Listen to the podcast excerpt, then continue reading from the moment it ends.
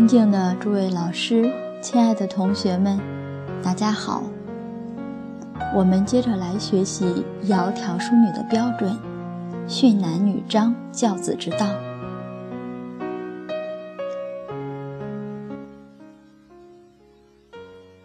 这个侯氏教导儿女，就以曹太姑的女诫为他的主要的教材。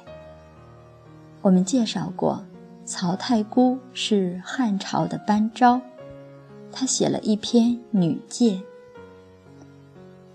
陈静瑜老师他在大连，他也在认真学习《女诫》，而且跟他公司的员工们在讲《女诫》。员工女孩子多，讲过好几遍，很有心得体会。今天早上已经给大家做了个分享。明天他还会再给大家做一个分享。在这里，这是钟茂森博士在讲以前陈静瑜老师讲女德的一些情景。那我们的女德课堂呢，也在去年一直在播放“齐家治国，女德为要”，就是陈静瑜老师的分享。女诫。是一部非常好的女德教材，历代都在学习。女四书、女诫是第一部，女论语是第二部。他讲女诫，我们配合他讲女论语。女诫讲的道理比较多，女论语讲的是怎么落实，生活上的很多点点滴滴的细节讲的很多。这就很好，一个是解门，一个是行门，解行相应。所以他推广女戒，我很欢喜。现在讲女德的人太少了，没人重视，都忽略了。而这个又恰恰是最重要的，构建和谐社会。我大胆说，要靠两个教育。一个是孝道的教育，一个是女德的教育，而女德要在先。为什么这么讲？有贤女才有贤母，有贤母才有孝子。侯氏常常告诫家人：见人善，则当如己善，必共成之。见到别人行善，就好像自己有善事一样，自己一定要协助别人，随喜功德，一起把这个善事做好，绝对没有嫉妒心。你看《诗经·国风·周南》里面有一首诗，第一首诗叫《关雎》，就是讲。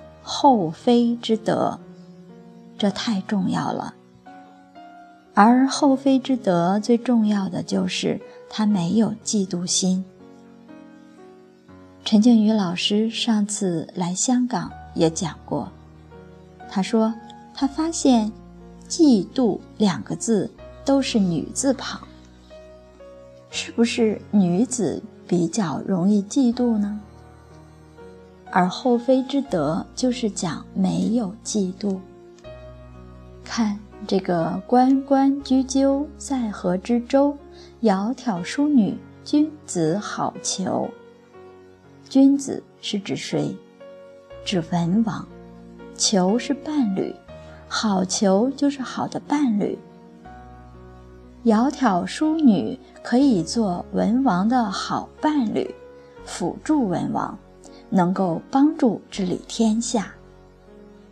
好伴侣谁去求呢？很多先儒他解这个诗，都解释成文王自己求淑女，这个差异。文王他一心就想着为国为民，他不会只想着自己娶媳妇，娶了一个再不想了，娶的是太姒后妃。然后后妃为文王在天下广求淑女，做文王的嫔妃，辅佐文王，没有嫉妒心。这就是见人善，当如己善。文王他为国为民，这是善；后妃是他的贤内助，而且求淑女以辅佐文王，必共成之。成就就是帮助文王成就他的王道。那我们该如何理解嫉妒心呢？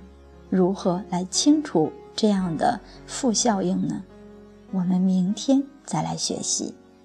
今天就分享到这里，谢谢大家。